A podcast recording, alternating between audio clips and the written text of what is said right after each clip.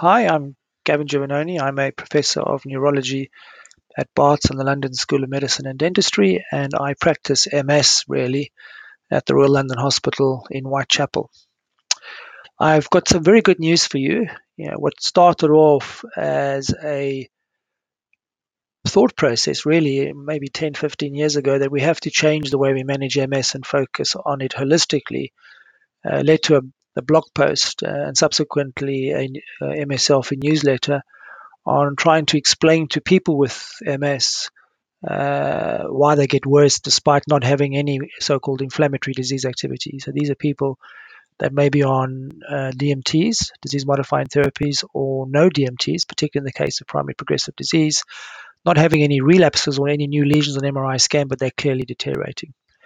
Um, I've referred to this as smoldering disease, and I've written quite a few blog posts uh, and MS Selfie newsletters with those describing the concepts of that. Anyway, this led to um, me penning it down with a whole lot of uh, co authors, a scientific review, uh, which has now been peer reviewed and published. So I would urge you to uh, download the publication. It's open source and free to read. And I've also included a link uh, for you to download the PowerPoint presentation of the slides. You're free to use those slides, hack them, distribute them.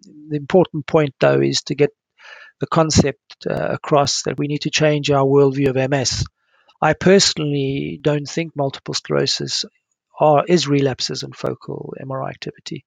And the reason why I say that is because both those don't predict long term outcome very well at all.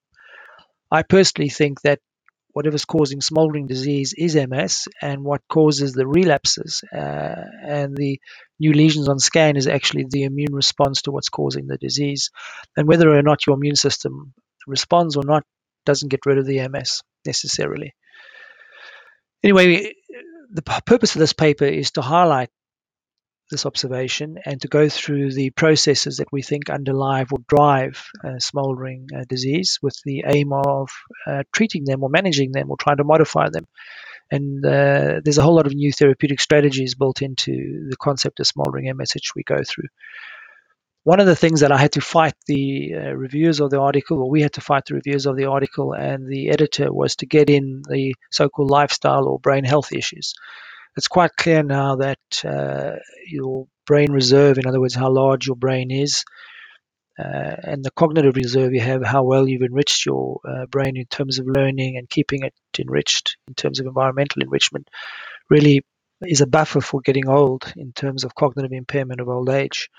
And so, if you do want to get to old age with as healthy a brain as possible, you have to adopt uh, a brain healthy lifestyle. And we do go through those issues, which are not necessarily MS specific, they're for the general population and covers things like diet, exercise, reducing your anticholinergic burden, sleep hygiene, potentially HRT for women, uh, and, I, uh, and I go through all those in, in, in relative uh, detail um, in the article, and uh, there are other blog posts uh, around that. Um, I also discuss why we as neurologists, healthcare professionals, need to walk the talk and try and adopt those uh, as well. So please read the paper, download the figures, and ask questions. Um, you know, sometimes the question and answer that happens on the website, on the MS Selfie website, uh, is more insightful than the, the, the newsletter itself. Um, if you have time, please read the section at the bottom about subscriptions. I, I have real concerns that uh, I might have to go back to the original funding model and uh, have a two tiered system where paid subscribers get uh, access to the case studies rather than uh, the whole readership. Now, I don't want to do this, um, but I just want to make a plea that by subscribing and contributing financially to the MS Selfie, the money is being used to create the curated uh, online MS Selfie website, which is currently under development. But I'd also like to use the subscriptions to create an online MOOC, a massive open online course. Maybe not call it a course, but this is to try and help people with multiple sclerosis understand things like uh, smoldering MS, uh, how they address smoldering MS, how they address lifestyle uh, challenges, and also how to ask questions of your healthcare provider. You know, we have this uh, traditional Victorian healthcare system where the healthcare per- person's on a pedestal, knows everything, is the ultimate arbitrator of knowledge, uh, and the person with the disease is a passive recipient of knowledge, and we're trying to uh, create an equal partnership uh, and balance the relationship between the healthcare provider and the person with the disease. Um, it is happening, uh, but it's not happening quickly enough from my from my opinion. Uh, I have lots of experiences, both from comments on the newsletter and from emails and uh, anecdotes that people have told me that this doesn't always happen. Um, we live in an era where knowledge is democratized. In other words, everybody has access to information. What isn't democratized is obviously experience and the context you learn that information in.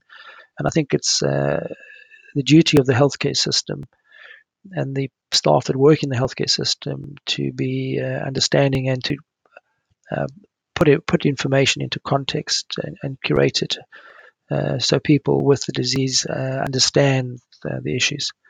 So the, the massive online, massive open online course is really to teach people with the disease and will be co-designed with with people with MS, um, really around a, a, way of asking the questions in a way that gets the best out of your uh, healthcare system. Uh, and gives you some kind of control on how your MS has been managed. That, that's the ambition.